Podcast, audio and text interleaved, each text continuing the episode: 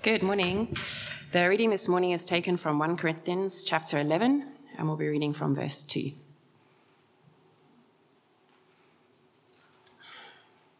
It's 1 Corinthians chapter 11, beginning at verse 2.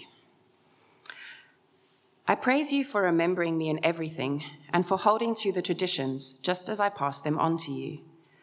But I want you to realize that the head of every man is Christ, and the head of the woman is man and the head of Christ is God.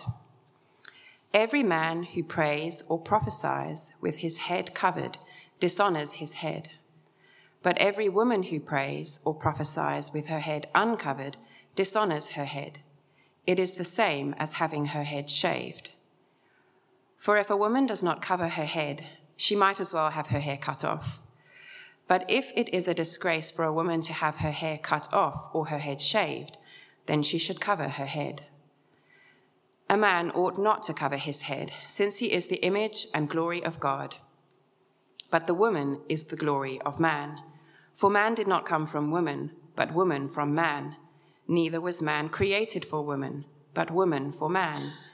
It is for this reason that a woman ought to have authority over her own head, because of the angels. Nevertheless, in the Lord, women, woman is not independent of man, nor is man independent of woman. For as woman came from man, so also man is born of woman. But everything comes from God. Judge for yourselves. Is it proper for a woman to pray to God with her head uncovered? Does not the very nature of the things teach you that if a man has long hair, it is a disgrace to him? But that if a woman has long hair, it is her glory. For long hair is given to her as a covering. If anyone wants to be contentious about this, we have no other practice, nor do the churches of God. Today, um, uh, in 1 Corinthians 11 to 14, we've called it Body Build. Um, and it starts with this passage, chapter 11, where Paul addresses the church at Corinth um, about the issue of men and women in church. I was greatly helped by JP this week. So if you're angry with anybody, it needs to be with me because everything that everything that's helpful and good will come from J- my time with JP, and I own the rest. But I'm grateful to God for JP and his gifts. We need to spend quite a bit of time as we start this series in context. And um, I've got three points, as I usually do, but um, really the first point uh, is context. And there are four contexts that will help us to understand this passage, which I just want to run through with you. There's an historical context, a biblical context, a linguistic context, and a cultural context. Is that okay? Stay with me historical, biblical, linguistic, and cultural. So, first of all, historical context. The backdrop to 1 Corinthians is Acts chapter 18, which you can go and read on your own time. We're told there that Paul spent a year and a half in Corinth preaching and planting the church that he now writes to. Corinth was second in the Roman Empire only to Rome in importance. It was a really important city. It was a port city. In fact, it had two ports that were very important economically to the region. And Corinth functionally was really the capital of Greece. It was an impressive city. It was a new city. For in 146 BC, it had been destroyed. And by 44 AD, it had been rebuilt. So it was less than a century old when Paul was there. Lots of immigrants, lots of buzz, lots of commerce. It was an exciting place to be at the cutting edge of culture uh, and art and in the intelligentsia as well. There are lots of issues in the Corinthian letters economic status, gender, marriage, hairstyles, ethics, households, slavery, patronage, temples, etc., etc. Paul actually wrote four letters to the church at Corinth. Uh, two of them have been lost and we don't have access to them. What we actually have in our Bibles is not 1 and 2 Corinthians, but it's 2 and 4 Corinthians. 1 and 3 Corinthians has been lost. Um, so that's historic, just a little bit of history. And then biblical context, secondly. This letter is remedial for the church at Corinth. There's a lot of straightening out that Paul needs to do with them. He's writing to address disorder in the gathered church meetings at Corinth. Uh, in chapters 8 to 10, for example, Paul urges them not to be involved in or let their meetings resemble pagan worship, which was rampant and rife all around them. Look, for example, at 1 Corinthians 10 and verse 7, which will be on the screen. Do not be idolaters as some of them were, as it is written, the people sat down to eat and drink and got up to indulge in revelry. The fact that he has to write to them about idolatry shows you that the, the paganism was never far away from their Christian meetings. He wants the gatherings of the church in Corinth to be distinctive from the world. He wants these new Christians to be Christian and not to be to bring any paganism paganism of the Greco Roman world into their gatherings with them. The Christian church is to be different to the world. He's worried about those who are looking at the Christian church. He's worried about those who are not yet believers. Perhaps some are here this morning. Um, he calls them the inquirers in chapter 14, the overhearers um, who come in because they're interested and they're not sure what it's all about. And so he wants the Christian church to be careful about the way in which it is ordered and structured. Let me show you the concern of Paul. He has a vision that the church gathered uh, is a community that is loving and attractive to the watching world. So let me show you, just run through two or three verses show, to show you his concern. Chapter 8, verse 9. Be careful, however, that the exercise of your rights does not become a stumbling block to the weak. Can you see his concern there? Look at chapter 9 and verse 19. Though I am free and belong to no one, I have made myself a slave to everyone to win as many as possible. I will do anything for the gospel. Verse chapter 10 and verse 24. No one should seek their own good but the good of others. You can see that he's got a concern running through these chapters that the church is a community that is distinct, that is moral, that is other person centered, that is safe and abuse free, and beautiful and attractive to the watching world, marked by respect and order and love. Uh, the great, um, well known chapter 13 is a chapter on love. We'll come to that in a few weeks' time. A community that draws the watching world rather than repels it. The distinctiveness of the Christian community is that it exists not for the sake of individual freedoms, which our generation loves so much, but actually for the relational responsibility that we have to one another and to others. And this is seen, you know, in the, in the second half of chapter 11, which we're going to look at next week. He writes about the abuse of the poor at the Lord's table. In chapters 4, 12 to 14, he writes about the abuse of gifts and tongues in the assembly, in the gathered church. And today, he's worried about the marriage relationship. He's concerned about how husbands and wives participate in the assembly, how they relate to one another, and how that is perceived by those who are visiting or who are watching. Biblical context. Now, linguistic context. Let me just tell you this about the Greek language. In the Greek language, there is a word for girl, there is a word for a betrothed girl, there's a word for widow, there's a word for woman, but there is no word for wife in the Greek. Uh, there's no word for husband. The word is man. And so you've got to work out whether he's talking about a wife and a husband from the context in which we find ourselves. How do we know then that this passage has married men and women in mind, husbands and wives? You've got to look at the context to make that call. And in this passage, husbands and wives are clearly being addressed because of the mention of the word veil or covering in verse 6, 7, and 15. That would automatically signify to the Corinthians that the females under discussion in this passage were married the males under discussion in this passage were married. So husbands and wives are in view.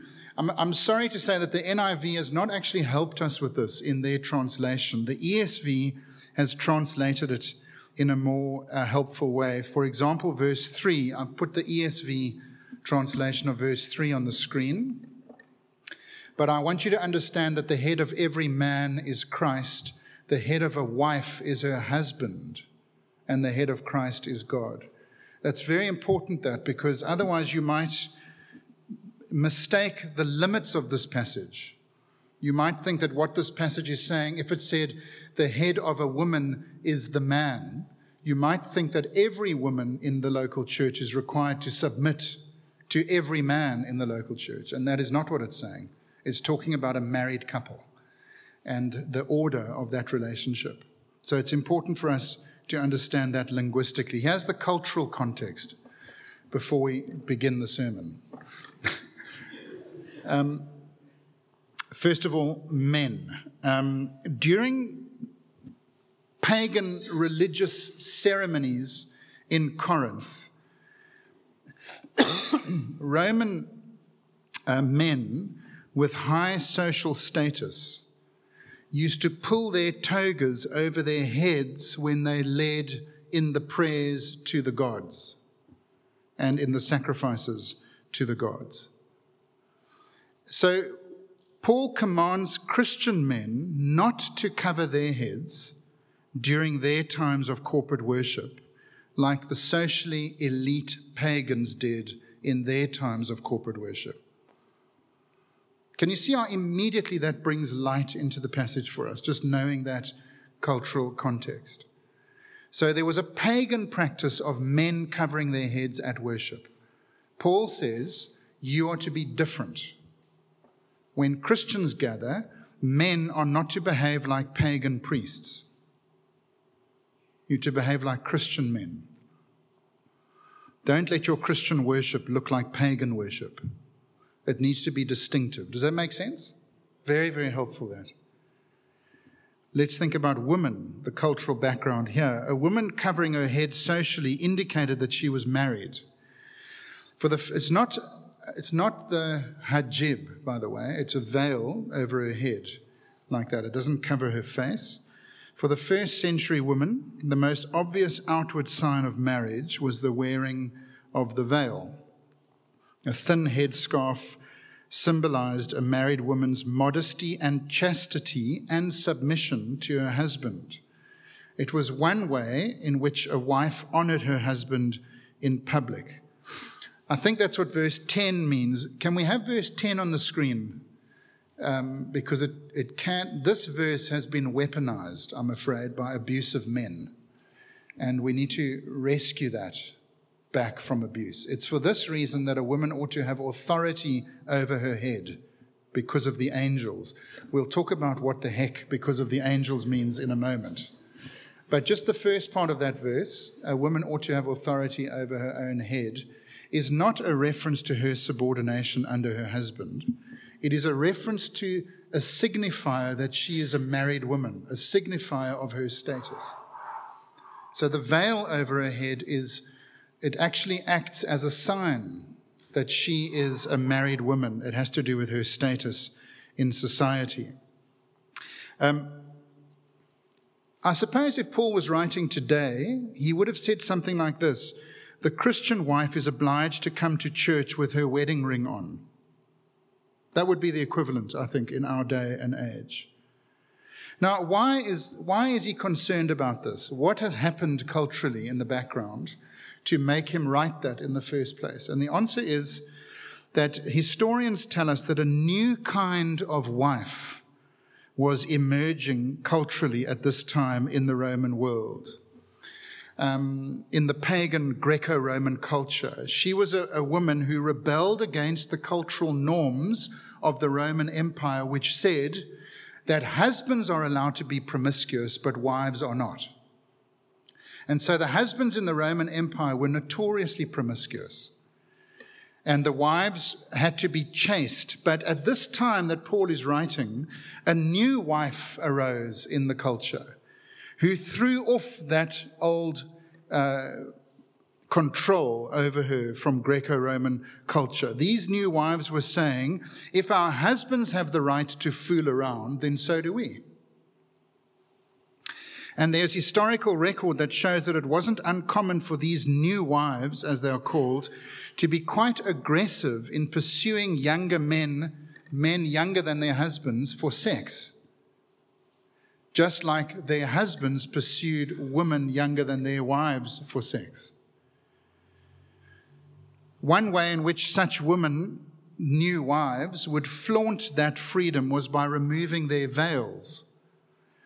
And it would be, I guess, the equivalent of removing your wedding ring to make you look available. Um, and to do this at church, Paul says, is, is to suggest immorality, and so you're not to do it. So the Christian wife should not deliberately remove her veil while praying or prophesying during a time of corporate worship because that would identify her with the new wives, these promiscuous women. In fact, within 1 Corinthians, there is an example of this, and it's in chapter 5. We won't go there now, but in chapter 5, Paul has to address a very shocking sin in the church, and that is that a stepmother is having sexual relations with her stepson. An older woman um, pursuing a younger man for sex. It's an example of the paganism that had crept from the surrounding culture into the church that Paul has to address. This is helpful for understanding the passage, don't you think? It does bring light to shine on the passage. And so Paul is saying, I don't want anything to happen at church that symbolizes the rejection of God's order and structure for anything but here for married life. Um, it helps us with verse, look at chapter 11, verse 5 and 6. Every woman who prays or prophesies with her head uncovered dishonors her head. It's the same as having her head shaved.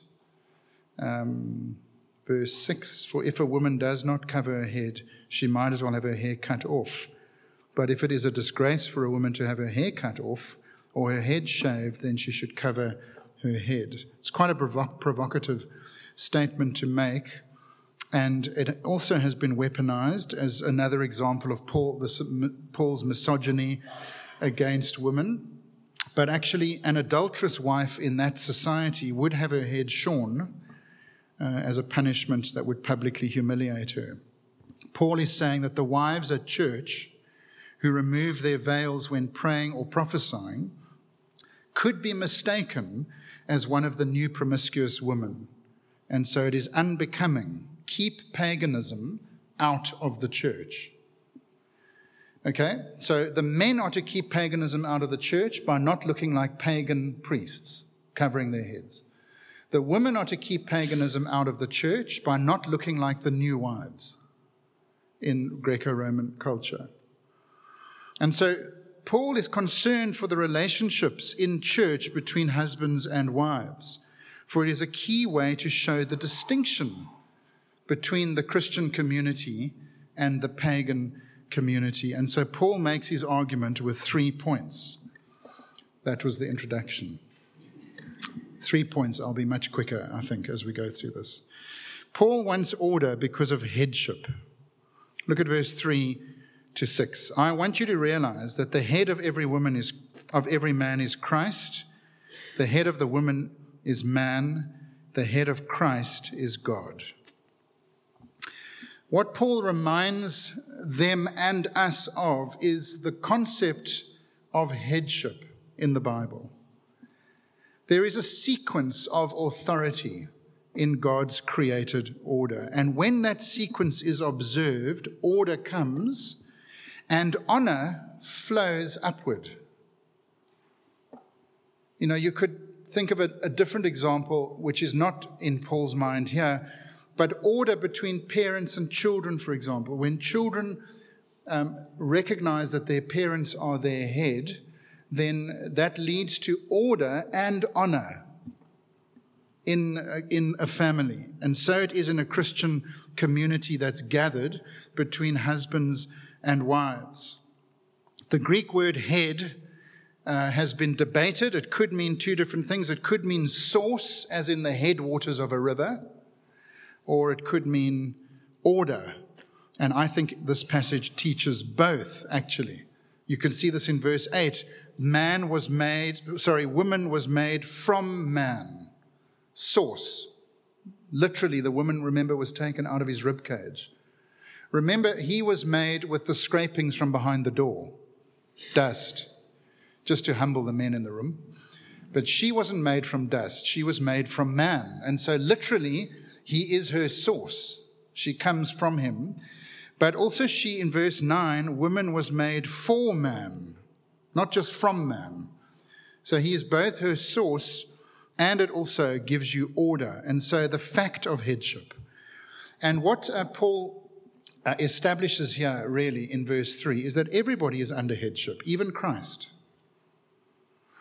We can't get around this, and nor, by the way, according to verse 16, should we be contentious about this. Because there is no other practice in any of the other churches, Paul says in verse 16. Headship, God has made the world like that, and that's the way it is. Marriage works best when the husband is the head of the wife. Now, that in our egalitarian world and culture is unforgivable, archaic, and passe. And another example of misogynistic New Testament ethics. For hierarchy in our culture is immediately assumed to indicate inequality and power play. That's how we think about headship in our world. We can't separate uh, discussions of hierarchy from discussions of inequality. But the Bible does. The Bible separates it from us. And it's a very sad thing to me that um, this passage has been weaponized against women. Uh, some of the worst abuse that I have seen in my job as a pastor in marriage has been spiritual abuse. It seems to be worse than anything else, where the words of God have been weaponized against women. And it's a dreadful thing an abuse of the Bible as well as of the woman. But when you see it in the context of the Trinity, headship is a very beautiful thing. It has nothing to do with the subjugation of women. Christ's head is God. Even Christ is under headship. Is that because Christ is not equal to God the Father? Of course not. God the Father and God the Son are perfectly equal. And so headship has got nothing to do with equality. It's not qualitative or, as theologians say, ontological. It is actually to do with function and order. It is quantitative, not qualitative. It's economic, as theologians refer to it. It has to do with differentiation. And differentiation is not the same thing as discrimination. And that's really important. When Paul says the head of a wife is her husband, he's not making a statement about her worth or her value or her equality. He's talking about order and function. And so we mustn't play our culture's game of seeing no distinction or differentiation between men and women. The church is not to be unisex or androgynous. When you flatten out the genders to being only the same, you do harm. You damage both genders. No, the man, for the man to cover his head is shameful towards his head, Christ. That is because the man is appearing before Christ in a manner resembling the pagan priests. That is dishonoring to his head. The wife to uncover her head is dishonoring towards her husband because it resembles the new woman of Corinth. And so the fact of headship, but the nature of headship, uh, is not actually spoken about in this passage. If you want to look at the nature of headship, you need to go to Ephesians chapter 5 and verse 22, where Paul unpacks what he means by headship in marriage. But we can say something about it if Christ is the model of headship to husbands. Then that means that husbands are the chief servants in the home. They're not the chiefs, they are the chief servants because that is how Jesus demonstrated his headship to us, holding nothing back, including his life. Husbands, I'm always rebuked by that. Um, my wife is unwell this morning. She wanted me to assure you that she's not absent because of the nature of the passage that I'm preaching. She is actually with us on Zoom. But um, whenever I always feel when I speak about this that I need to go home and apologize to her because I fail to be the, the chief servant at home. But that is the ideal, for that is how Christ has treated us. He's held nothing back from us. And so the nature, let's remember the nature of headship is servanthood, not demanding your rights, being served. That's a pagan understanding of it. So order because of headship. Now, order because of image. And we'll see this in verse 7 Now, as his second paragraph. A man ought not to cover his head, since he is the image and glory of God, but woman is the glory of man. Display right order in the gathered church because of headship. Display right order in the gathered church because of the image of God. That's the second thing that Paul says. Paul is here obviously referring to the Genesis account of creation and the creation of men and women. The high point of God's creation is the creation of beings unlike anything else that he had created hitherto. Their uniqueness is seen in that they were made in his image. And so, the well known verse from Genesis 1 and verse 27 God created mankind in his own image. In the image of God, he created them. Male and female, he created them. Notice that Paul in Corinthians is very careful not to say that women are made in man's image. It's not what he says. Obviously, women are also made in God's image, for the image of God is both male and female.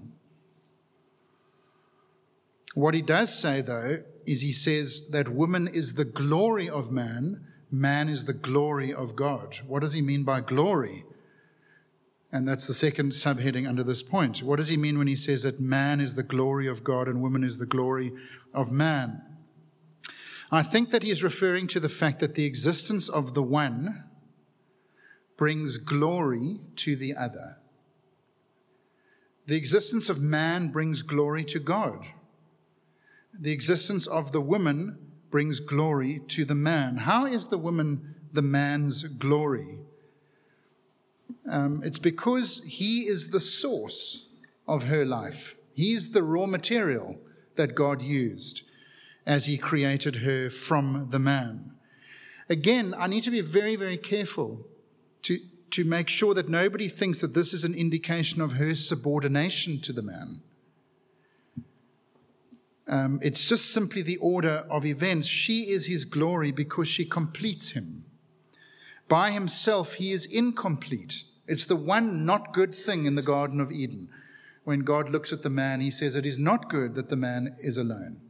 I will create a helper suitable for him. By himself, he's incomplete. It's not that she is subordinate to him, it is that she is necessary for him. And so, in that sense, it is the fulfillment of relationship. That's what it means that she is his glory.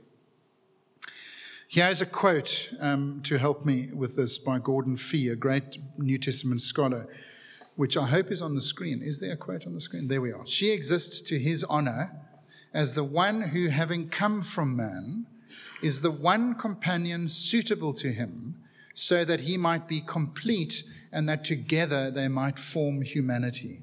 Can you see that's got nothing to do with power politics? It has to do with the fulfillment of relationship. It's a beautiful thing. A church with ordered marriages, where husbands behave like men and wives behave like women, conscious of the watching world, is a beautiful thing. Look at, um, let's look at that verse now. Where is it? Verse 10. I was hoping you were forgetting, we are going to forget about it but actually it's, it needs to be dealt with. It is for this reason that a woman ought to have authority over her own head because of the angels. What is he talking about there? Commentators, lots of PhDs have been written about that verse. Um, there are three options. Are you ready? It could be that those angels are like the same angels in Genesis chapter 6 who lusted after the daughters of men and had sexual relations with them, which gave rise to the strange race of giants called the Nephilim. Never heard of it? Don't worry about it. Genesis 6. Go and read it on your own time. Um, most commentators don't go with that. But it could be that actually what Paul is saying, according to these commentators, is cover your heads so that the angels don't lust after your woman. Okay? And Genesis 6, well, you've got to go and grapple. We won't deal with that today. We've got enough on our plates here. It could be that um, he's talking about the word for angel in the Greek can also be the word messenger. It doesn't necessarily mean a heavenly being, it could just be a messenger. And it could be, some commentators speculate, that perhaps the church at Corinth was being infiltrated by informers. So those are the angels. So keep the order so that the informers don't tell on you. That's an option. But here I think is the one that makes the most sense. It's the fact that the angels, the heavenly beings, are with us when we gather in worship. There is a spiritual realm that we can't see, that the Bible is unembarrassed about, speaking about. There is a spiritual realm which is inhabited by spiritual beings who are invisible. And there is a sense in which, when we gather around the word of Christ to sing his praises, to hear his word, that the angels are present with us. The spiritual realm is present with us. And so that seems to me to be the most likely explanation. But I want you to notice verse 11 and 12 as well, which is a wonderful verse of equivalence because it has to do with the interdependence between men and women. Nevertheless, in the Lord, woman is not independent of man, nor is man independent of woman. For as woman came from man, so also man is born of women. And so he emphasizes again, will you notice, that when we gather, we don't do so as individuals, having our own private moment with God in church. We gather relationally, the relational dimension uh, is evident between a husband and a wife. They are interdependent on each other. We are interdependent on one another. And so we don't come to church as individuals, but we come in relationship with others in community. Here's the third and final thing, and I'll be quick with this order because of headship, order because of image, order because of nature. Verse 13 Judge for yourselves. Is it proper for a woman to pray to God with her head uncovered? Does not the very nature of things teach you that if a man has long hair, it's a disgrace to him? But that if a woman has long hair, it is her glory, for long hair is given to her as a covering. so display right order in the gathered church because of common sense, because of nature. Judge for yourself. Take note of nature. You will see that it is, it is proper for a distinction to be made between men and women. Our culture's turned that on its head, hasn't it, recently? that there is no distinction between a man and a woman, that they kind of just flow one into the other. That's not God's way of thinking. He has made that distinction, that differentiation, not because one is inferior to the other, but because that's how it works best with order and structure. As Christianity grew, many women were converted because they found a community where they were treated as equals the Christian church. In Greco Roman culture, they were second class citizens. But in the church, they were equal. They were treated as equal. They were unmolested. They were not seen as sexual objects. They were protected. Uh, they were valued. Their gifts were encouraged. They were uh, exercised leadership, like praying and prophesying, whatever prophesying means. You've got to wait for chapter 14 for that. They were given responsibility, they were honored, they were treated well. Paul wants to make sure that although it is true that in church there is neither slave nor free, or male nor female, Galatians, that nevertheless the distinctions created by God and embedded in nature are not overturned or flattened out. The society in which we live, of course, calls the differentiation between gender violence and bigotry. Paul says, preserve the wonderful differentiation. It's that which brings honor to God, and by the way, honor to men and women. And if you want to be contentious about it, verse 16, we have no other practice in the churches. This is how it's done. Well, let me conclude. Thank you for not leaving. It's a difficult passage, and uh, I haven't answered all the questions. I'm sure there's more to be said. I said at the beginning that Paul wants the gatherings of the church in Corinth to be distinctive from the world. He wants these new Christians to be Christian and not to bring the paganism of Greco-Roman world into the gatherings with them. How are we in danger of bringing the paganism of Stellenbosch into church when we gather? So it's an important question there to think about because that's really the application of this chapter. And I hope that the growth groups will pick up on that this week when you meet to talk a little bit more about that. I can't, I can't unpack that uh, fully this morning, but I do want to mention one major way that I think we can be pagan when we gather, when we, when we uh, gather. When we come to church on our own terms, as individuals, wanting to be served, when we view church as a service provider, I think we are being pagan. When we are consumers at church, when you are more concerned about yourself, your own gifts, you want to be noticed or score points.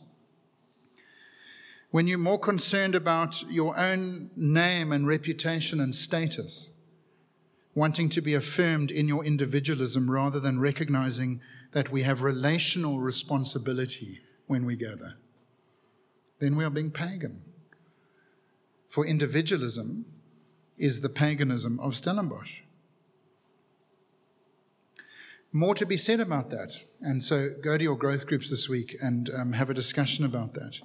But I want to end by speaking to you if you are not a Christian this morning. First of all, we're thrilled that you're here. You are very, very welcome. You have heard this morning how church is meant to be. And I am sorry if your experience has been different to this, this ideal. The church, with all of its faults, is meant to be attractive, and yet often it's not. And for that I grieve, as do many. Chapters 11 to 14 are giving us an ideal to work towards, to strive towards. And we are striving. We don't get it right, we fail. You may have been disappointed by church and by Christians, but I want to say to you this morning that you'll never be disappointed by Jesus. And your life will remain disordered until you come to accept verse 3 that Christ is the head of man. And we can expand that because obviously Christ is also the head of women. Christ is the head of everybody. And until he is your head, or at least your acknowledged head. He is your head, whether you acknowledge it or not. But when you acknowledge it, order will come into your life. And many in this room can actually testify to that. That before Christ came into my life, my life was chaos. It was disordered. My desires were disordered and wrong headed.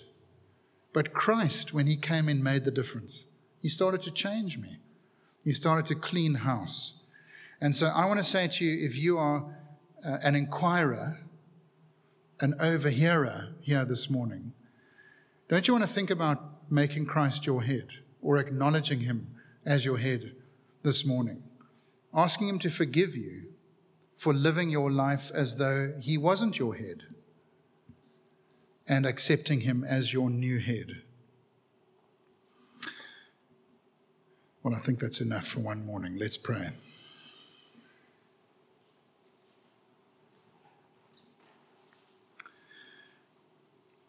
Father, there's a lot in this passage to grapple with and to come to terms with. We're so grateful to you, though, that you have instructed us on uh, how to relate to one another, especially husbands and wives, in the Christian church gathered. And we pray that we would be a church that more and more reflects your ideal for how we are to behave with one another. Lord, forgive us when we are consumed by our own individualism without regard for others. We pray that you would help us to realize that we are part of a relational community when we gather and that we are to live in an other person centered way. Lord, help us to accept this teaching, though our culture rails against it. And I pray, for, Lord, also for those who might be here this morning who've not yet acknowledged you as their head. And pray that you would be merciful to them and draw them into that relationship with yourself. And we pray these things for Christ our Saviour's sake. Amen.